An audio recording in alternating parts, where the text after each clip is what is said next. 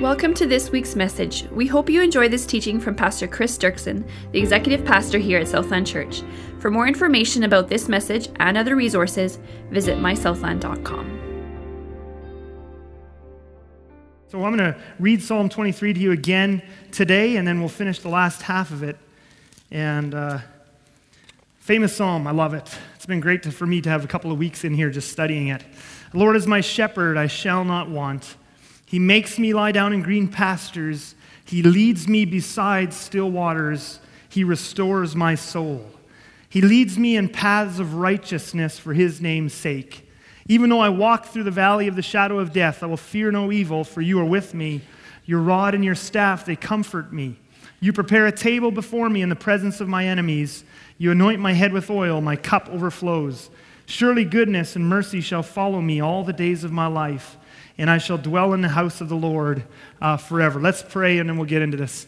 Lord Jesus, we do pray for you to return soon. And we see that prayer in your word in the book of Revelation. Come quickly, Lord Jesus. Your people need it. This world needs it.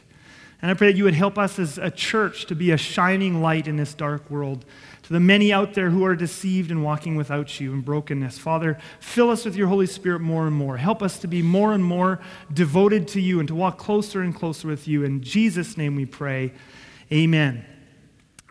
I was going to go straight to verse 3 there, paths of righteousness. That's going to kind of be my first point today, but a friend of mine from here in the church this week on Tuesday, you can always learn more. And he sends me this link. He's like, you got to check out this link. And that's to a guy, he's an expert in Middle East, geography and archaeology and history, and he does some work for Zondervan and some of the big things, really good guy. And he sent me this link, and he was talking about the fact that when we think of green pastures, when we think of shepherds and sheep and flocks and pastures, so when we read Psalm 23, we have a particular picture in our mind of what that means, because we have a particular picture in our mind of shepherds and sheep and pastures, and our picture is actually very different. And I learned a lot this week, and I've got a bunch of pictures for you, because I know you guys like pictures, and at least I do. And so when we think of sheep and pastures, I don't know about you guys, maybe I'm just ignorant, but this is generally what I tend to think of, okay? Lots of lush green grass as far as the eye can see. If you want to go to the next picture there, Darlene. There's the shepherds. This is a National Geographic photo. The shepherd doesn't even have to really lead the sheep because there's grass everywhere. So, in fact, many times in our picture actually of sheep and pastures here in the West, we're thinking because we're in the West, so we think of kind of Western sheep. I was going to say herding. I don't think it's herding, farming, whatever it is, sheeping.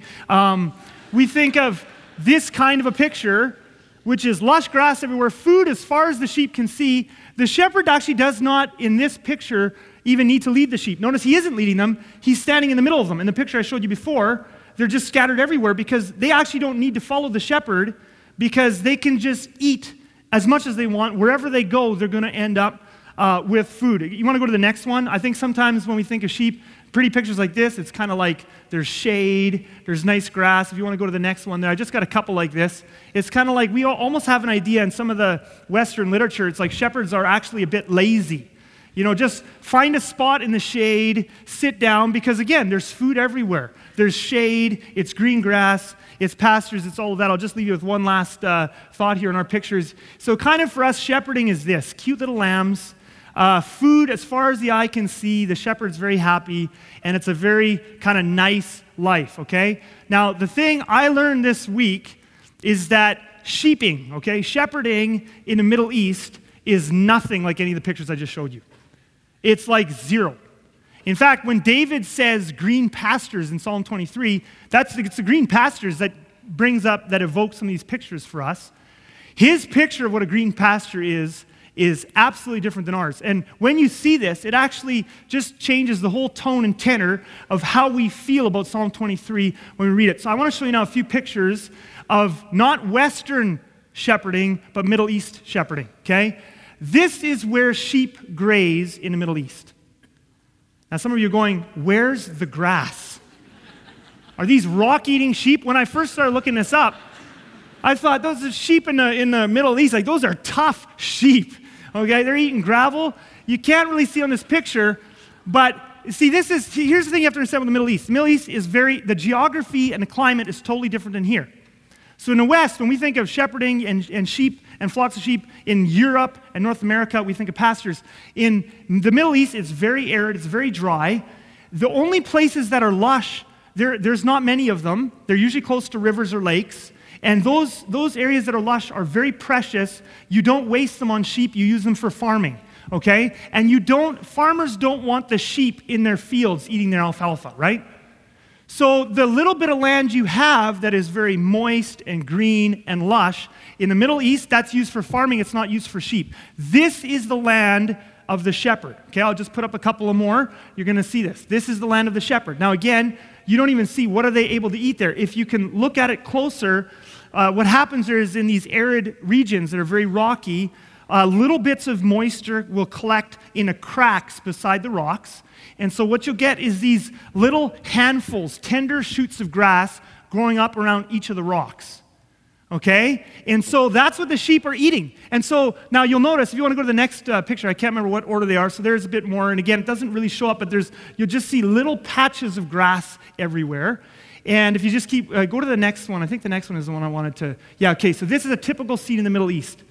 You've got the shepherd out in front, and they're always moving. Notice in our picture, in Western shepherding, the shepherd could be sitting under a tree, he could be standing in the middle of the flock, and they just kind of scatter wherever they want to go, because basically, in our Western picture of a shepherd, the shepherd's job is basically to keep wolves away. In terms of leading the sheep don't need to be led because there's as much food as they can eat wherever they want to go. Okay? But in the Middle East, shepherding is very different. The shepherd does not stand in the middle of the sheep, and the sheep can just go find where they want to graze. The shepherd, they're constantly moving because there isn't enough food in one spot for them to get enough to eat. So he's constantly leading them, and you'll see them on these hillsides. The shepherd's always moving, they're leading, and the sheep are strung out in a line, and they're actually moving along the hillside following him. They can't stop moving because they'll run out of food.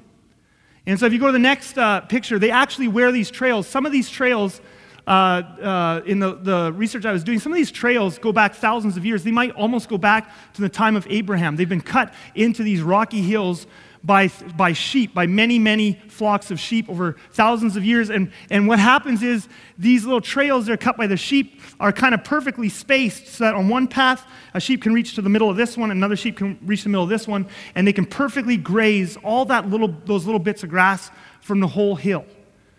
Okay, and so when you understand this picture of shepherding, it totally changes our picture of Psalm 23, and this is really important because when David wrote Psalm 23, he had a particular picture in mind that he was using to relate to God, so we could learn something about God and our relation to God. If we have a totally different picture of shepherding, we miss out on a lot of that picture. And so a couple of really important lessons that we get out of this, first of all, is in Psalm 23, when David talks about sheep and shepherds, and there again is just more of those trails. It's amazing. They're just cut right into the rock over many, many, many years and centuries. But the first thing is, when we think of our picture of shepherding and sheep, first of all, the importance of day-to-day following is we lose it. Because in our picture, a sheep actually, as long as the shepherd's looking out for wolves, a sheep could wander off for a couple of weeks and be fine in those green pastures. But in the Middle East, a sheep doesn't last a day or two if they wander off from the shepherd. In the Middle East, a sheep follows the shepherd every single day. It must follow. If it doesn't follow, it will die. The second thing is, when Psalm 23 talks about, I shall not want, and we talked about some of the aspects of I shall not want, we talked a little bit in the green pastures, when the promise in Psalm 23 is not that God's going to plunk you down somewhere and you're just going to have an abundance for the rest of your life, and you'll never have to follow him again. When David says that you shall not want, when he says that he leads us into green pastures, what he means is today he's going to lead you into that place where you'll have just enough for today, and tomorrow you'll have to follow him again. And if you follow him every day, he'll make sure you have enough, but not so much that you won't need him again tomorrow.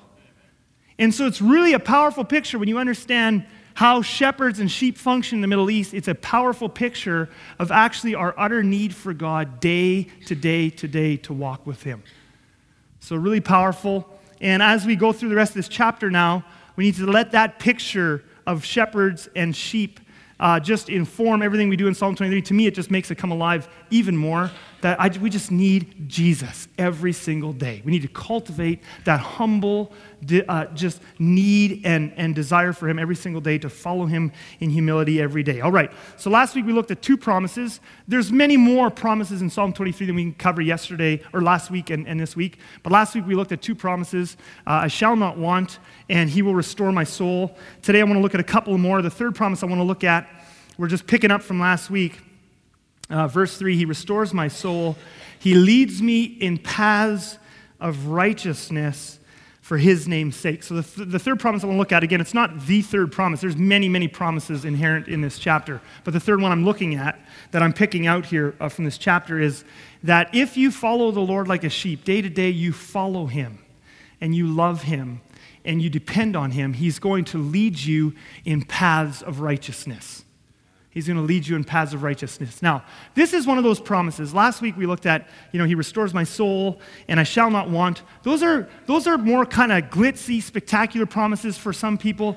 It's like, yeah, I need that. I'm right in the middle of needing some stuff, and I love that I shall not want. I love that he's going to take care of me. That's an easy promise for anyone to grab a hold of. Also, he restores my soul. Many of us in a busy world and tons of stuff going on, we have a hard time quieting ourselves. He restores my soul. That's a great promise we can grab onto. That's amazing. When I come to, he leads me in paths of righteousness, this is one of those promises that you either get it or you don't. Some people look at that and they go, oh, I so crave that. And other people kind of go, meh. Like, what's the big deal? Paths of righteousness, right? Why is paths of righteousness such a good thing? Clearly, this is something David wanted. I mean, this is his psalm. He's writing his worship. He's writing his gratitude. And one of the things he is so grateful to God for is he says, I'm so thankful that you lead me in paths of righteousness. And those of you who walk closely with the Lord, you know this desire for righteousness as well. It's not something you just automatically necessarily have as a human being. This is one of those things, if you walk with Jesus and you know him, the closer you get to him, the more wonderful this promise is. And if you're far from the Lord and you don't really walk with him that closely, and it's just sort of whatever, you're sort of into the things of this world, then this promise is sort of, paths of righteousness, what's the big deal? But the closer you walk with Jesus, the more his spirit rubs off on you, the more his spirit illuminates who you are without him, the more you look inside at yourself in his presence and without condemnation, but you see things there like anger and impatience and lust and selfishness. And the more you're close to him in his purity, he is so wonderful and holy, and you fall in love with that holiness, the more it's like, Lord Jesus, lead me in paths of righteousness. You begin to realize that righteousness is actually one of the best gifts he could ever give you. And a promise here that David has is if you follow him like a Middle East sheep, not like a Western sheep that can just do whatever it wants for days at a time and not really need the shepherd, but if you follow him and you need him day to day, he's going to lead you in paths of righteousness. Over time, and I love that it's a path of righteousness. He doesn't snap his finger and you're righteous, but he's going to lead you over time. He's going to lead you in paths of righteousness. He's going to grow you in purity. He's going to grow you in love. He's going to grow you in joy. He's going to grow you in courage. He's going to grow you in integrity. And the closer you get to him, the more you want those traits, because you realize, as we talked about a little bit the other week, holiness is happiness. See, righteousness isn't about a bunch of burdensome do's and don'ts. Some of us have this wrong concept when we think of righteousness and holiness. Righteousness and holiness is all about the do's and don'ts. It's about how many hours a day do you pray. It's about, don't dance, don't listen to secular music, and it's do's and don'ts, and it's rules. And that's what we think of righteousness as, me, how spiritual am I in my do's and don'ts? But that's not what righteousness is at all. Righteousness is, God is a good God, and he is holy and pure, and it's actually beautiful. When we see him someday in his holiness and purity, we will love that purity so much. It is just so spectacular. And in his goodness, he created us to function in that goodness just like he is. And so when we function according to his goodness and his laws, it's not about do's and don'ts. It's not about God says, here's a, you know, God's law is not, God's like, you know what? I created these people. I don't want them to be bored. I got to give them something to do. So I'm going to randomly come up with some stuff just to make them feel guilty and keep them on their toes. Not any of the laws in here about that. Amen. The laws in here are all about who he is and how he made you to function. When you function within these, that actually is happiness. It actually is happiness. I used the example a couple of weeks ago of my van. My minivan runs on gas, and if I would put anything else other than gas in there, if I put Kool-Aid in there, or if I put diesel, it's not going to run. In fact, if I put Kool-Aid in there, it's going to probably destroy the engine. Like it's going to wreck it, okay? So now I don't complain about that, like, oh, what ridiculous van manufacturer made it run on gas instead of Kool-Aid. I know how they made it to run on gas. I put gas in there, it runs nicely. I don't put gas in there, it doesn't run nicely. Same thing, our Creator is good. He made us for good purposes. He made you to function a certain way. When you function that way, you function in wholeness. When you function in wholeness, that's what joy and happiness is. They just come out of that. You're functioning the way you're supposed to in God's goodness. So what is sin? Sin isn't just God made this random list of do's and don'ts, and I don't want to do them, so I do something else. Sin is actually brokenness, because this is the way, the equivalent of sin would be me putting Kool-Aid in my van. It's going to wreck it. It's not a random thing. It just doesn't work that way. So God in his goodness made us to be good. And he knew that was for our good, and it was for the good of the way he made everything, and that's happy and joy and love and peace and integrity and courage and all that sort of stuff. And he made everything for a purpose. Families and sex and everything is for a purpose according to how he designed in here, and we only function properly when we're there. So what is sin? Sin isn't me just saying, I want to do a different thing than this set of things. Sin is brokenness. Me functioning in ways that are not good, that are not according to the way he made me, which is why Romans, we just went through that whole series on Romans, but Romans 6:23 says, the wages of sin is death. Now, first of all, there's a sense in which the wages of sin is death because there's judgment at the end, okay? So certainly part of the wages of sin is death is referring to God's judgment at the end of history. But also, there's more to it than just judgment. The wages of sin is death in the same way that the wages of me putting something other than gasoline in my van is going to break it. In the same way, sin by definition is brokenness. If I engage in it, I will be broken. That's what sin is. It's me not functioning according to the way God in his goodness designed me to function, okay? Now, of course, the difference here is if I put something other than gas in my van, I'm going to notice right away, and it's going to be broken right away. Here's the thing that tricks us with sin. I function in sin, and sin might even give me a short-term pleasure, and I won't necessarily see myself functioning in brokenness immediately. It's more like a disease. It might work over months or even years before it really works itself out, but it's killing me the whole time. The other thing that's different about sin than my analogy with the van and the gas is this. Sin has so infected me that it's also infected my desires. When it comes to my van, I don't desire to put Kool-Aid in my van, okay? It doesn't cross my mind when I go to the gas station. Maybe I'll put in diesel this time. It does not cross my mind. I only want to put in gas because gas is the only thing that works. Here's where it's different for us. Sin has so infected us, it's infected also our desires, so that we now want to put Kool-Aid into our van, so to speak. And it's deceived me, so now the things that actually make me function the way that God wants me to function, I don't want those things. I think these things will make me happier. And so I pursue these things, and in many cases, because sin has affected my desires, I will get a short-term pleasure out of them. But it doesn't change the fact that they're killing me. When Romans 6:23 says the wages of sin is death, it is categorical. There is no exception. If I live a life of sin, it's killing me. It is brokenness. If I go against the purposes for which you made me. So this puts us in a big quandary, okay? A quandary, that's a good word, okay? This puts me in a big quandary. Here's the thing. Ultimately, if I want to be happy, I've got to pursue God and I've got to pursue a life of holiness. Because ultimately, as I live in wholeness, it's going to bear the fruit of joy in my life. But here's the quandary. Ultimately, if I want to be happy, I've got to pursue holiness. In the short term, however, if I pursue my personal happiness because my happiness has been stained by sin, ultimately, if I pursue holiness, I'm going to be happy. But if in the short term I pursue happiness instead of holiness, I'm actually going to end up in a mess.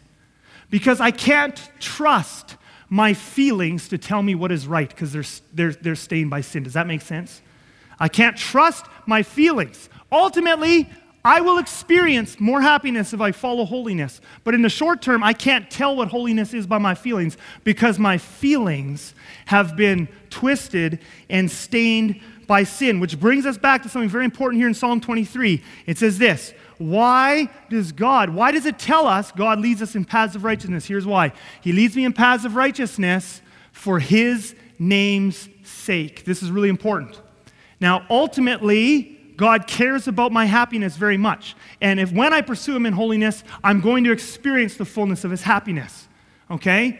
But in the short term, David knows if I think I'm on the path of righteousness because I'm just pursuing some short-term happiness, I'm actually going to get messed up because my feelings will deceive me about what is right.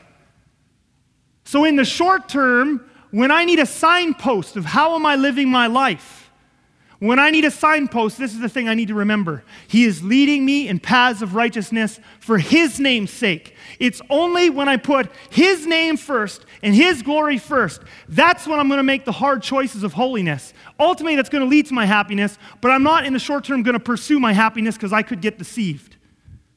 So in the short term, it says this, he leads me in paths of righteousness, and for the long term, his glory is so important just as it stands anyway, but he leads me in paths of righteousness for his name's sake. It's for his glory. We're actually living for his glory. Now, this is exactly the opposite of how our culture teaches us, and many Christians have been sucked right into it. Our culture teaches us whatever makes you feel good, whatever comes naturally to you, whatever it is that you really, that just makes you feel happiness right now, that's the right thing for you to do. But here's what we learn here. He leads me in paths of righteousness for his name's sake. I cannot experience true happiness until I put his glory above my happiness. Until I put my number one priority in every decision, I'm not thinking now about what does this make me feel. I'm thinking about his holiness. I'm thinking about his name. I'm actually not living for myself. I'm living for him. It's only then that I can experience ultimately true happiness. This impacts so many things. I think of how many people I've talked to over the years who have left their marriages because they're not in love anymore. And if you're sitting here today and you've been divorced, the point isn't to heap guilt on you. What's in the past is in the past. In many cases, you've repented, you've dealt with stuff, it's fine. I'm not heaping guilt. I'm just talking about something that we commonly see. But you can have two Christian people, and one person leaves the other one because they don't feel like they're in love anymore. And somehow, their feeling of being in love has dictated to them what they should do. It's exactly at moments like that. Is it hard to stay in a hard marriage? Absolutely. And we have this inner bent, like I've got to get out of it because it's too hard, I'm not happy, and I need to be happy in life. Our culture has taught us, you must be happy all the time. But the thing is this, if you don't live for his name's sake, if you make your decisions based on what's easy and what makes you feel good now, it always ends up in brokenness and unhappiness later. It always does. It always does. So in order for long-term happiness, I've got to, in a moment, say, I'm going to not live for my happiness. I'm going to live for his name's sake. How do I give him glory in this situation? I mean, it's the same with the culture of abortion in our culture, too. The culture of abortion is created by this short-term thing. And again, I'm not heaping guilt on those of you here who've had an abortion, and that's in the past, and you confess it, and God is so good, he forgives anything if anybody will repent. I mean, he forgave David of murder and adultery. That's amazing. But this culture of abortion tells us, hey, a woman gets pregnant, she didn't plan it. Well, that's going to ruin her plans, right? She can't do this, she can't do that. It's going to be a lot of work. She wasn't ready for it financially, blah, blah, blah, blah, blah. So let's just kill the baby. No, no, no, no, no, no, no. He leads us in paths of righteousness for his name's sake. It's not about what's easy. It's not about what comes naturally. It's not about what's going to be happy in the short term. It's about His name's sake. I make my decisions to stay in this marriage, to keep this baby, to do all kinds of hard things because I'm living for His name's sake in every situation. And when I do that, there's a long-term benefit, which is joy. Galatians 5, verse 22. But the fruit of the Spirit is love, and look at that next one, joy, which is true happiness. The fruit of the Spirit. If I try to grasp it, I won't find it. But if I long-term invest and live for His name's sake, I will experience joy. The fruit of the Spirit is love, joy, peace, patience, kindness, goodness, faithfulness. This is the paradoxical thing about life in God's kingdom. The more you chase your personal happiness, the more elusive it will become. But when you give it up and say, I'm living for your glory, that's when you get it. Look at Luke chapter 9. Jesus said this, and Jesus said to all, if anyone would come after me, let him deny himself and take up his cross daily and follow me. Okay? So right there, Jesus said, life is not about chasing your personal happiness. But this is the paradoxical way His kingdom works. When you do that, you find happiness. Look at verse 24. For whoever would save his life will lose it. And we could put in there as a subpoint, for whoever would save his happiness will lose it. But whoever loses his happiness for my sake, who will live for my name's sake, that's Psalm 23, but whoever loses his life for my sake will save it as a subpoint. Whoever loses his happiness because they're going to live for my glory, they're going to make the hard decisions, he'll actually ultimately save his happiness.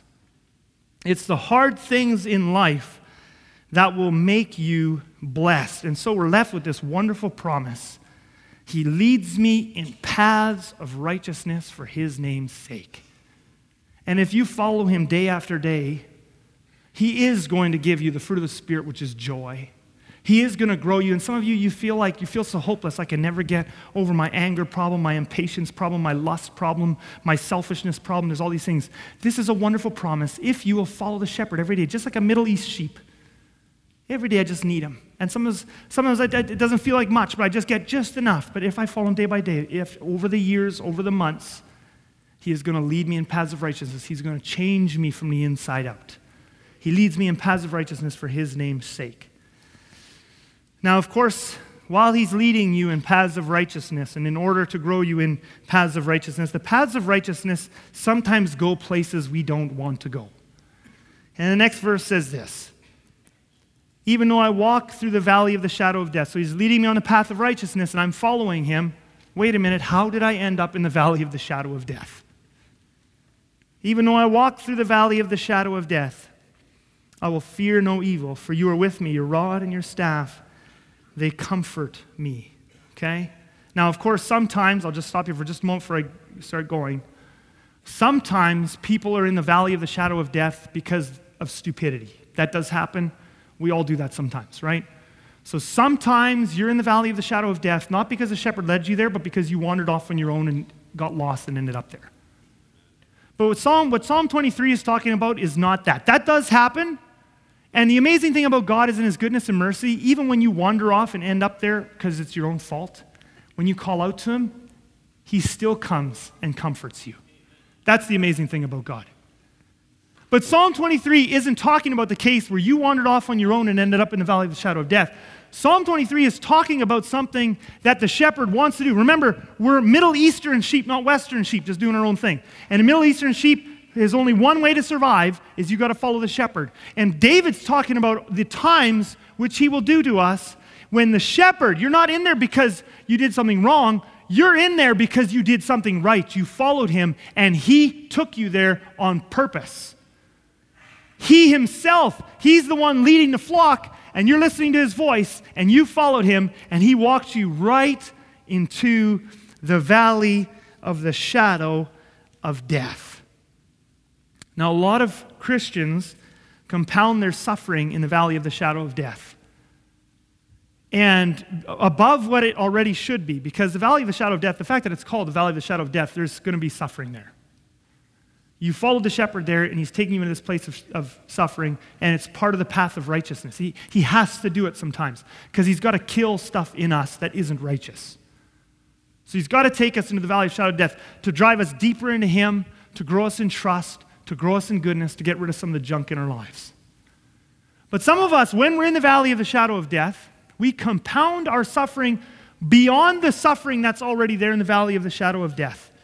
And the way we compound our suffering is by tormenting ourselves with questions, whether subconscious or conscious, like, is God punishing me? Why am I here? So we go into the valley of the shadow of death, and the valley of the shadow of death is a place of suffering. We go in there, but then we make the suffering worse by thinking that God is punishing me. That's why I'm there. Many times Christians do this. I see this often.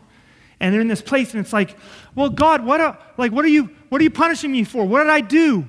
What are you trying to... But oftentimes, it's because you were a good sheep. He took you there.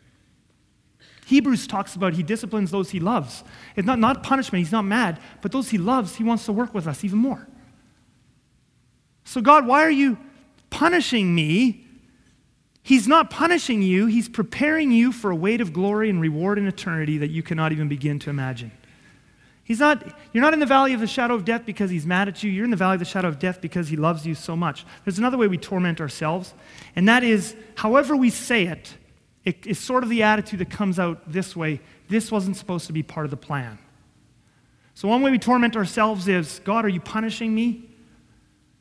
But another way we do it is, we all have plans for our lives. So I've got these plans. I'm going to do this, I'm going to do that. And getting sick wasn't part of the plan. Losing a loved one wasn't part of the plan. We have this plan for our lives, and now suffering. Suddenly we're in the valley of the shadow of death, and in our dreams about our life and future, suffering wasn't part of that plan. And so when we're in there, our whole goal is just get me out of this suffering so I can get back to the plan I had for my life.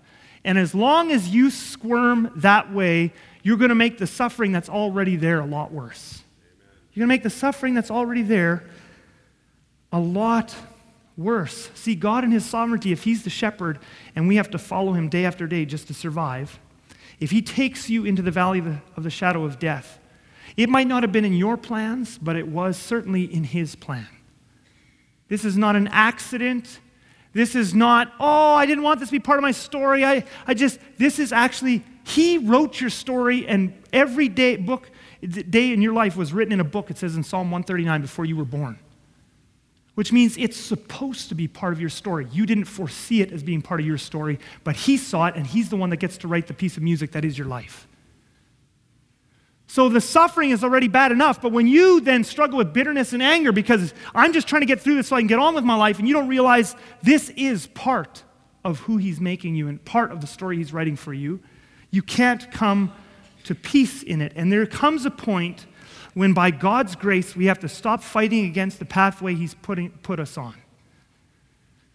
There comes a point when by God's grace we have to stop fighting against the path he's had us on and that he's chosen for us. I mean, isn't this what Jesus did in the Garden of Eden when he prayed, "Not my will, but yours be done"?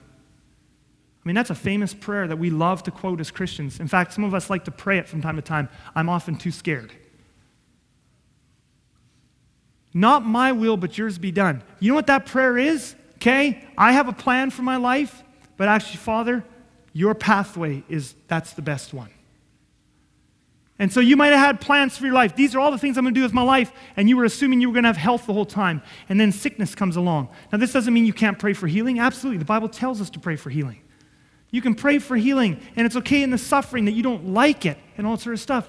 But sometimes he's led you in there, and it's actually supposed to be part of your story. And at a certain point, we have to say, not my will, but yours be done. This is actually part of my story. And when you give up like that, you start asking different questions. It's not just about getting out of it anymore. You start to ask different questions such as, Jesus, what do you want me to become in this valley? What are you trying to make me into? Or other questions like, who do you want to be for me in this valley? I'm not just trying to get out of it anymore. I finally let go and submit myself to your pathway for my life. If this is your plan, then what is it you want to be for me? What do you want me to learn about you? What is it you want me to become in this? And it's not that the suffering goes away, but we stop kicking against it so much. So your prayers begin to change. Maybe you saw yourself getting married and having a bunch of kids. Maybe that was your life plan, but maybe God is something different. Your life isn't a bust.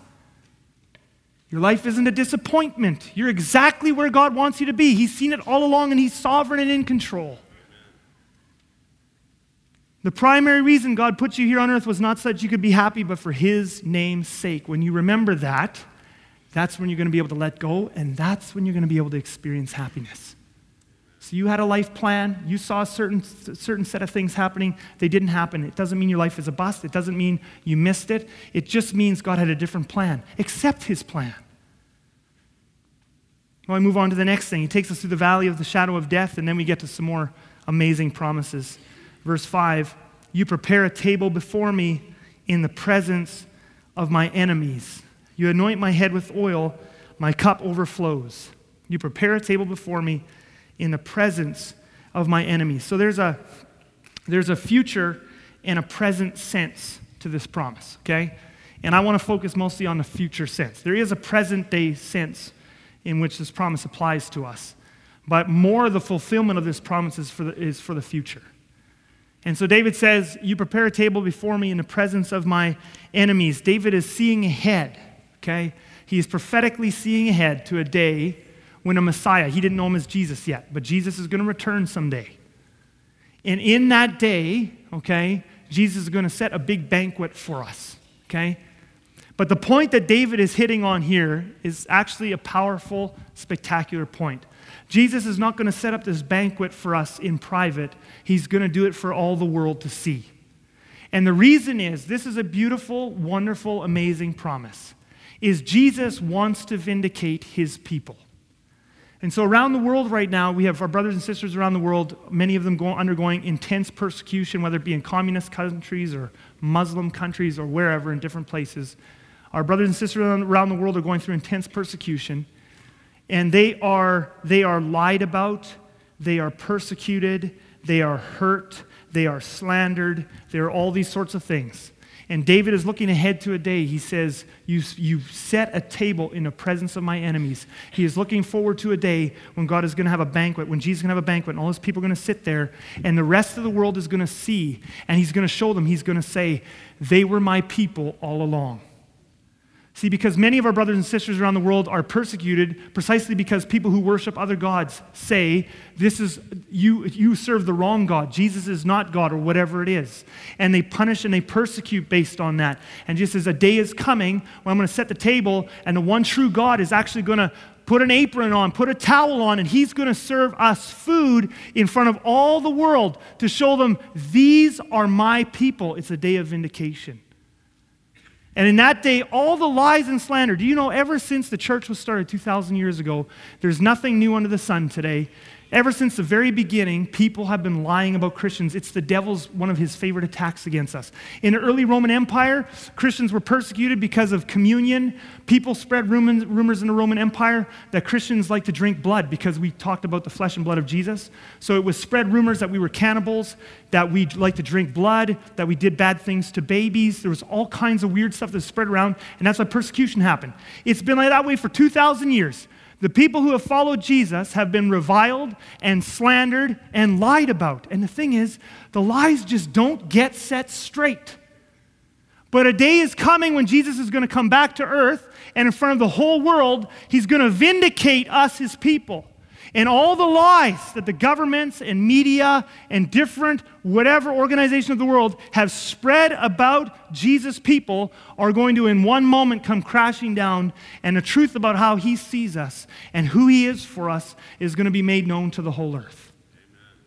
We actually see an echo of this promise as well in the New Testament. In Revelation chapter 3, Jesus makes a promise specifically to the church in Philadelphia, and he says this, "Behold, I will make those of the synagogue of Satan who say that they are Jews and are not, but lie. Behold, I will make them come and bow down." Notice, again, vindication. "Behold, I will make them come and bow down before your feet, and they will learn that I have loved you." I'm going to vindicate you, he says to the church. Now, just time out.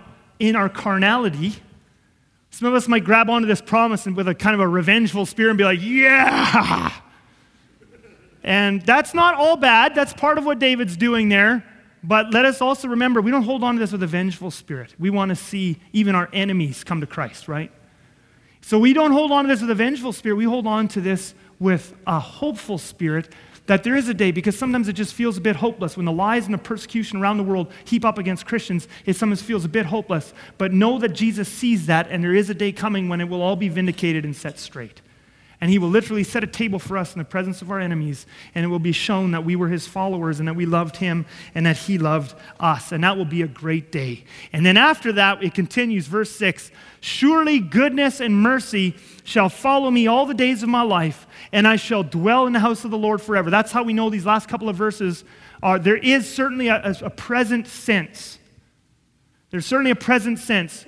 We have the Holy Spirit inside of us. There's a sense that as I walk with him every day, his goodness and mercy overflows in me. So even when things are bad on the outside, goodness and mercy can follow me all the days of my life on my insides because I'm walking with him. But the fullness of this verse is talking about the future. We can see that here where David says, "I shall dwell in the house of the Lord forever." He's talking about the day when we're going to be with God forever and never have to leave his presence. And in that day, after he sets a table for us in the presence of our enemies, in that day, he says, forevermore, for all of eternity, surely goodness and mercy shall follow me all the days of my life. Every day it's going to get better and better and better and better. And the amazing thing about this, we should be so firmly rooted in this hope. It is so easy for us to lose track of the fact that this life is not the main thing. We get so caught up. How many of us, people bitter in the valley of the shadow of death? And it's like, I've had this disappointment and this disappointment and this disappointment and this disappointment. And sometimes Christians try to encourage these people with disappointments by saying, "Well, you've had so many disappointments, I'm sure it's just about to turn around." Do you know that for some people, this life, all it is disappointment? How many of you know there's the story of Horatio Spafford? He wrote the song, "It Is Well With My Soul." Horatio Spafford wrote, "It Is Well With My Soul," okay? Horatio Spafford was a wealthy business person, and he had many investments. In the big fire of Chicago, some late 1800s, all of his businesses, every single one, that was back in the day before they had all kinds of insurance and different things, it all burnt down. He lost everything, okay? He then lost a son to, I forget what disease. He sent his 4 daughters and wife then away on a vacation. They got on a ship and they went to go across the ocean, and the ship sank and all 4 of his daughters died, okay? And then you think, well, and that's when he wrote, then he went to go see them. He got on the boat, and it's that he was passing over sort of the spot where he thought, you know, they had gone down, and he wrote this amazing song we still sing today, "As Well With My Soul." And we think, wow, and then after that, he lived happily ever after. Actually after that, the stress of all the stuff he went through burdened him so much that he ended up with a mental illness, and he died some years later thinking he was the Messiah. And you go, now that's a happy story. Thanks for sharing that. See, because we always want our stories to have a happy ending. Let me tell you the happy ending to Horatio Spafford's story. He's in heaven. It doesn't always end up happy here. Sometimes it's disappointment, disappointment, disappointment, disappointment, and then more disappointment in the second half. How do you handle disappointment that doesn't end? Here's how you handle it, the way the biblical writers handled it, and that is, this life isn't all there is. In fact, it's not the main thing. It's just a little prelude. It's a test before you enter your real life, which is eternity. See, we have been trapped into thinking of eternity as sort of the vacation after the real life. No. Here's the thing, even if you never use your gifts and talents and abilities for God here, he didn't give you your gifts and talents and abilities just for this short little life. He gave them to you to use in eternity. It's in eternity when we're going to really experience life, when we're really going to serve him, when we're really going to come alive. So this life is a test. And we've got to firmly root our hope in the future so we don't get bitter about now. When you firmly root your hope in the future, then when things go bad now, you don't get bitter, because where does that bitterness come from? It comes from thinking this life is all there is, and I just lost my shot to have a good life. But when we realize this is just a little bumpy prelude, it's going to be over like this, and then we're going to live for millions and millions of years, and every day is going to get better than the next, and we're going to know him more and more and more, and we're going to serve him, we're going to have adventures, we're going to discover, we're going to learn, we're going to serve. All those sorts of things, when you realize that, you go, oh, I've had kind of a sucky life here. Good thing it's not long. It's like, don't pray for me to live 100, 120 years. Like, at a certain point, just let me go, right? I just want to go and be with Jesus. So here's a weekly challenge for you. Read a psalm again each day to start your devotions. I hope you're not sick of reading the psalms yet. There's 150 of them, so we have a lot of weekly challenges ahead of us. If you're in a valley or deeply disappointed with the way something in your life is going or has gone, I want you to try a couple of questions. Ask God what he wants to form in you in the midst of that valley, in the midst of that disappointment. Second, ask God what he wants to be for you in that valley or disappointment. And then lastly, ask God to help you embrace the pathway he's put you on. The struggles he's put in your life, maybe you don't want them there, but he says they're supposed to be part of your story. This is good for you. This is part of your paths of righteousness. Ask him to help you embrace the path of righteousness he's put you on. Let's pray, and then we'll sing a final song.